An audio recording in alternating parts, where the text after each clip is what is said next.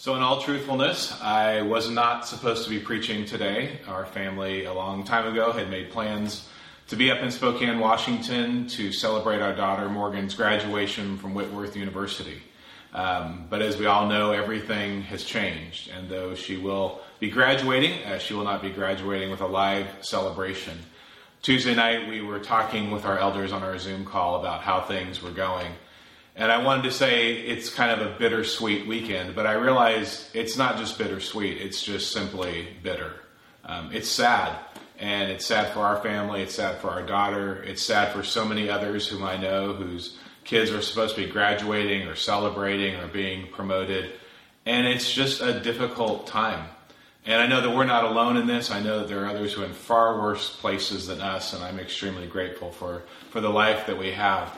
But it reminded me of a book that was written about 25 years ago. And the title of the book was Not the Way It's Supposed to Be.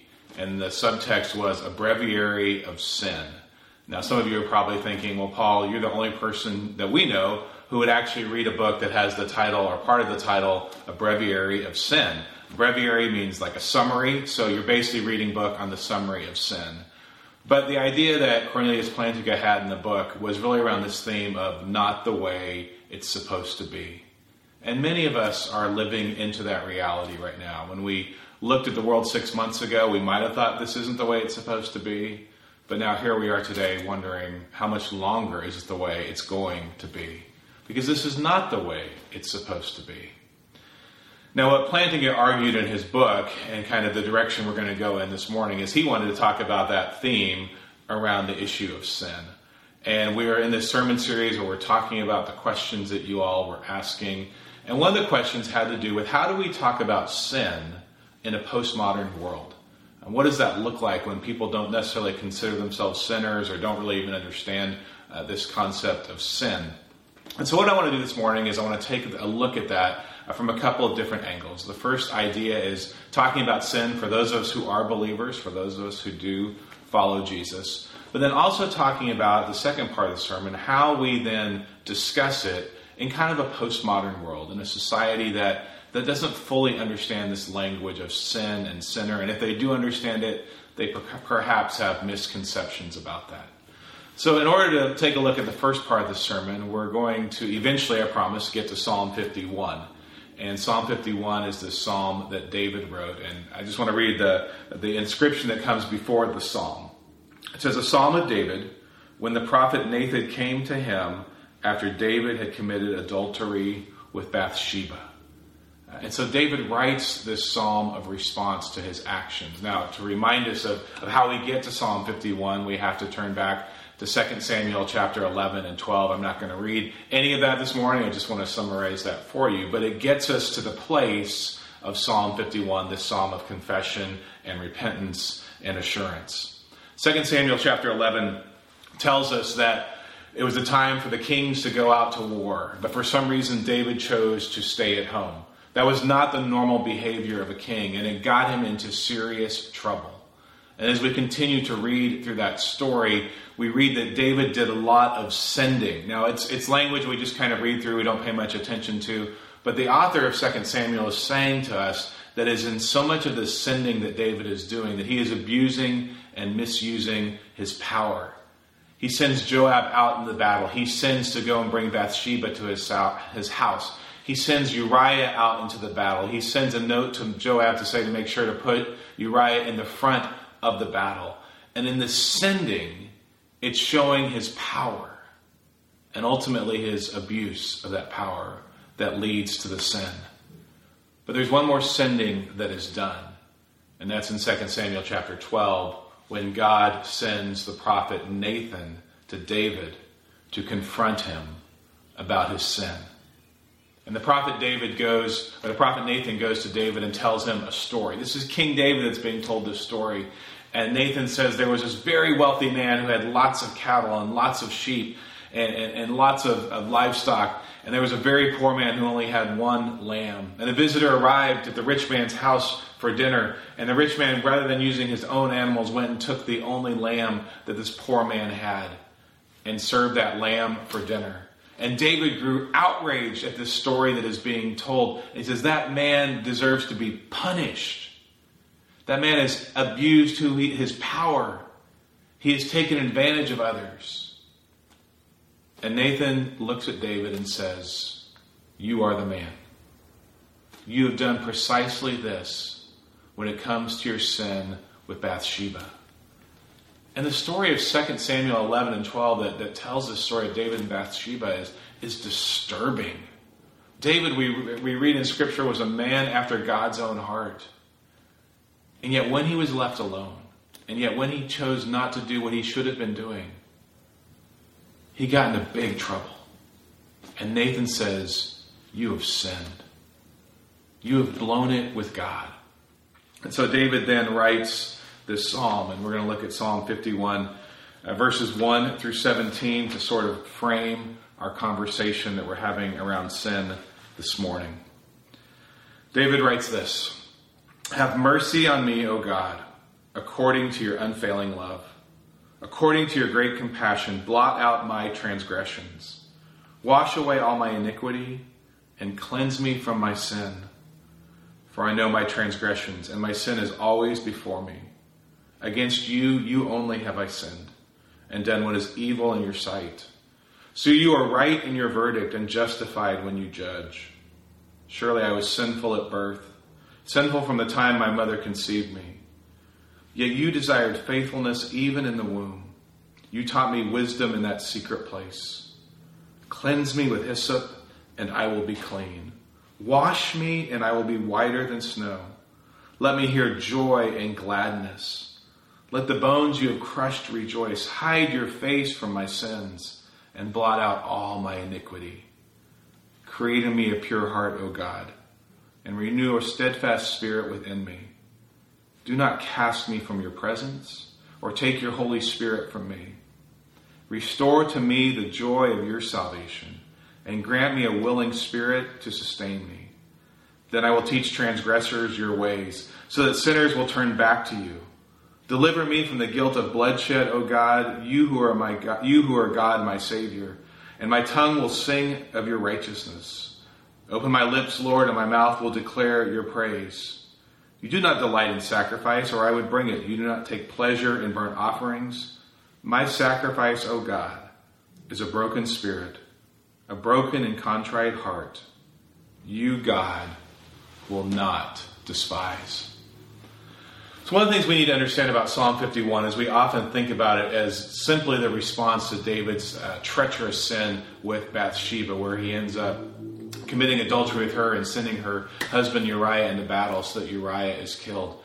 But it is much more than just a psalm about that, or a psalm and a song about that one sin, although it certainly encompasses that.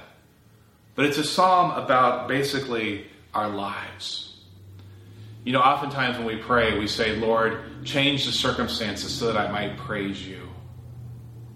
But what David is praying as he prays this psalm is saying, Lord, change me because I am the problem. I am the one who has created this situation. Don't change the circumstances. And then in verse 10, David says, Create in me a clean heart and what's interesting is the word that is used there for create is the word bara, which takes us all the way back to Genesis 1 and the creation story. It's the word it's a word that's only used of God and God's creation. It's God creating something out of nothing. And David is saying, Lord, when you look at my heart, would you create a clean heart? Would you do something that only you can do? That my sin has gotten in the way, that I need to confess, I need to repent, I need to ask for forgiveness because of what I have done. But God, create something new in me. And this is only something that God can do. God is the only one who can bring this restoration of our lives. And if you pay attention as David prays that prayer and, and, and, writes that psalm, you see again and again him claiming these promises of God, please restore. God, please make things right.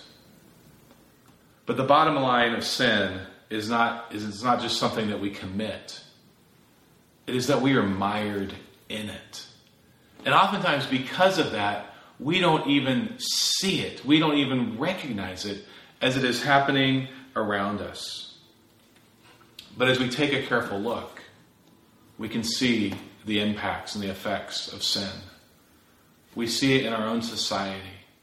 We see structures that are broken. We see conversations that, that, that just simply cannot seem to happen. We see racism. We see classism. We see sexism. And the list goes on and on and on. Because we cannot seem to get out of it. David, this man after God's own heart, struggled with that, trying, trying to be without sin. And, and the issue is, we really do not see each other as God's anointed, as God's chosen one. And so we get stuck. And we have to be redeemed. And in 1 Peter, this is how he writes about it. This is 1 Peter chapter 2, uh, verse 24. Speaking of Jesus, he says, He himself bore our sins in his body on the cross, so that we might die to sins and live for righteousness. By his wounds you have been healed. And it's important to see this. It says, He Himself, Christ Himself, bore our sins. We think about that. But it says, in His body. He didn't just bear the weight of our sins upon Himself, He bore it within Himself. And so as David writes that prayer and he says, Lord, create within me a clean heart. God, do something new in my heart. He, he's looking forward to that day when Christ does come. And Christ does make all things right. Well, it's great for us as believers because I think many of us, or probably all of us, recognize this idea that we are prone to idolatry, we're prone, prone to sinfulness, and that we need forgiveness and we need restoration. But how about for the world? Because oftentimes, how the world hears Christians or followers of Jesus talk about sin is basically us saying, hey, you're a sinner, you need to get things right, or you're going to go to hell. And that's not quite exactly how we say it, but but that seems to be the way in which the people hear that, that, that we act uh, super judgmental of people and, and start naming and, and, and saying this is sin and this isn't sin, and as a result of sin, this is going to happen. And, and I think it, it kind of turns people off, but, but we have to take up this issue.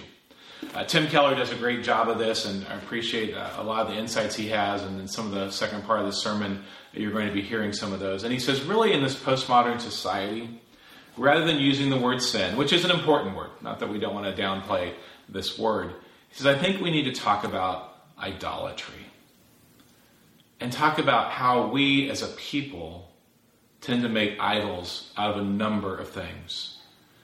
And, and in his argument, and I think he borrows some of this from Kierkegaard, he gets to this idea that oftentimes what we as humanity do, and we as humans do, is we take things that are good and we make them ultimate. We replace God with other things. And oftentimes those things are good things because we know what we're supposed to do and not do. He says, but the struggle is that sometimes those things, which to the world appear as good things, become ultimate things. The good things become God. And he says, you know, we were created to worship God, that, that, God deserves our, our ultimate allegiance. That if you think about Adam and Eve and the creation story, that they are given the, the charge that, that everything is theirs. They are to steward God's creation. They are to remember that God is God, He is the creator. And God says, all of this is yours except don't eat from this tree. And yet they are unable to do that because that which was created captured their eye they wanted more of that. And what they got was decay and de- death and dust. And as we all know, the dust wins. We move from decay, we move to death, and we end up in the dust. And the dust you shall return. Because we, as humankind, have this tendency, as Paul says in Romans, to serve the created things rather than the Creator. To put other things in front of God. And so that's why in, in the Ten Commandments, if you think about it, there's only ten. The first two are really around the issues of idolatry. Because God wants to make sure the people of Israel understand that He has to be number one in their lives. Here's what it says in Exodus chapter 20, verses 3 to 4. God writes, You shall have no other gods before me. Commandment number one. Commandment number two. You shall not make for yourself an image in the form of anything in heaven above, or on the earth beneath, or in the waters below. And, and what I think life teaches us, and what I believe Scripture teaches us, is we either end up worshiping God or worshiping something else. Something or someone is always number one.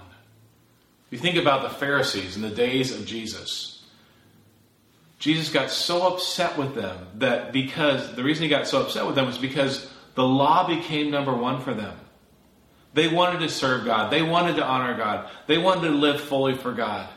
But the law became more important than God. The law became their idol. It became number one. And it was a good thing. There was nothing wrong with the law. But when they refused to help people on the Sabbath, because that was how they interpreted the law, Jesus said, There's something wrong with that. The law cannot be more important than your relationship with God. So, this idea of idolatry. And I think the idea of idolatry also can, can impact our identity. Because for some of us, our identity becomes so much more important than who God ultimately is. We place time and effort and energy into our identity. We place our hope in our jobs, in our kids, in our work, in our homes, in our social circles, in, in, in whatever it might be. And yet, as we know, oftentimes those things let us down. If I place my whole identity in how many people are showing up to worship at La Jolla Pres on a Sunday morning, how many people are sitting in the pews or sitting in the chairs, and then I had seen our worship attendance growing and growing and growing, it'd be great until all of a sudden, guess what happens? COVID. And now there is no one in our pews and no one in our chairs. Lots of people watching online. But if my whole value is based on how many people are sitting in the pews, I'm going to be ex- extremely disappointed. And the struggle I have, the struggle I think probably many of us are having right now, is saying, I've got to figure this out. That so much of I'm, I have to be cautious of saying, I can't build my, my identity in making sure that La Jolla Pres gets out of this, that we weather this well. Because if I do that, I'm going to have anxiety. I'm going to have depression. I'm going to be unable to sleep at night. And not saying that I don't have some nights like that. But I think sometimes we put our identity in all of the wrong things. And idolatry is saying that's what you're doing. And sin is getting in the way rather than placing our identity in God. Because ultimately, that's what we have to be about. We have to be reflecting in our own lives as we think about this issue of idolatry and sin, of saying, is something else taking the place of God? Has some other issue, has some other event, have some other whatever it is that you might describe that? And it might be a good thing, but is it taking the throne of God? Because oftentimes, our idolatry is about misplaced priorities. It's about ultimately, I think, actually about misplaced love. If you think about that, that's what is so, so, so often happening throughout the scriptures is people misplacing their love. It's what happens with David. He misplaces his love. Rather than having his love and his focus on God, he, he gets distracted by Bathsheba. Jesus says the same thing. He says, Look, wherever your treasure is, that's where your heart's going to go. So I think it's a good idea to kind of step back, and I have to do this myself of saying, Lord, what am I treasuring? Am I treasuring you first and foremost? Because when I'm not, I'm going to get in trouble. When you're not treasuring God first and foremost, you're going to have struggles. And so, this issue of idolatry and this issue of sin is real because it pulls us away from God. In the, in the New Testament, that word sin literally means missing the mark because we're missing the mark. We're aiming, and, and instead of aiming at God, we, we, we shift to the left or to the right. And sometimes it's just a subtle shift. But we miss God, we misplace our love. Now, we're not like the people of, of the days of Jesus and going from shrine or, the days of Paul, where they went from shrine to shrine to shrine and altar to altar to altar, kind of trying to get the gods to, to look favorably upon them. We, we don't do that, but, but we do look in different places for identity. We do look in places and we keep running and we keep looking, and God keeps saying, Hey, I'm here for you. I long to be in your life. That's why I think where Psalm 51 can be really instructive for us.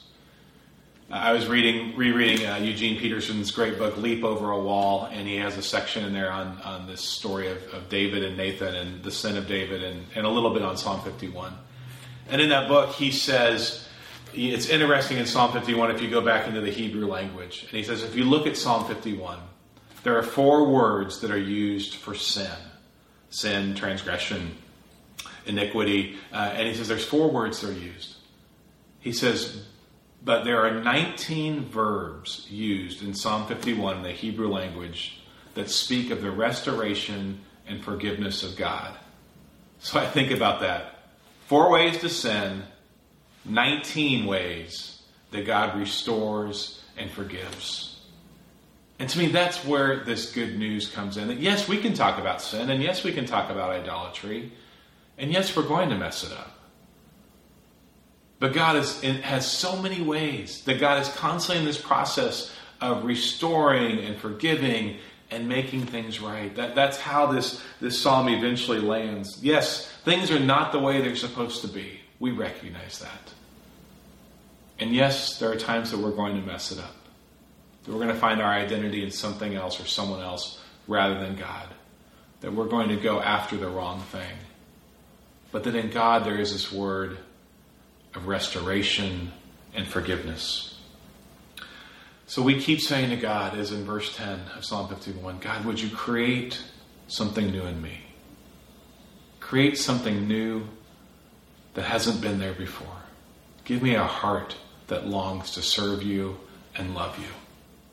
And The Reason for God, Tim Keller's great book, he concludes his section on sin with this quote he says, Everybody has to live for something. Whatever that something is becomes Lord of your life, whether you think of it that way or not. Jesus is the only Lord who, if you receive him, will fulfill you completely.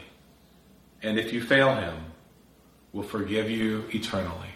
Jesus is the only Lord who, if you receive him, will fulfill you completely, will give you the identity that you need, and if you fail him, will forgive you eternally. My friends, what an incredible promise. We have all sinned. We all fall short of the glory of God. And yet we have a Savior who longs to eternally forgive us and to restore to us the joy of our salvation. Pray with me, please. God, thanks for this time. Thanks for worship. Thank you that you are a God who forgives, a God who restores, a God who renews a God who creates a new heart within us. Lord, we've all messed it up. We have, as the Apostle Paul says, all sinned. And yet your word is one not of condemnation, but of forgiveness and grace. So, God, fill us anew with your Spirit that we might live in truth, that we might worship you with all that we have. We pray in Jesus' name.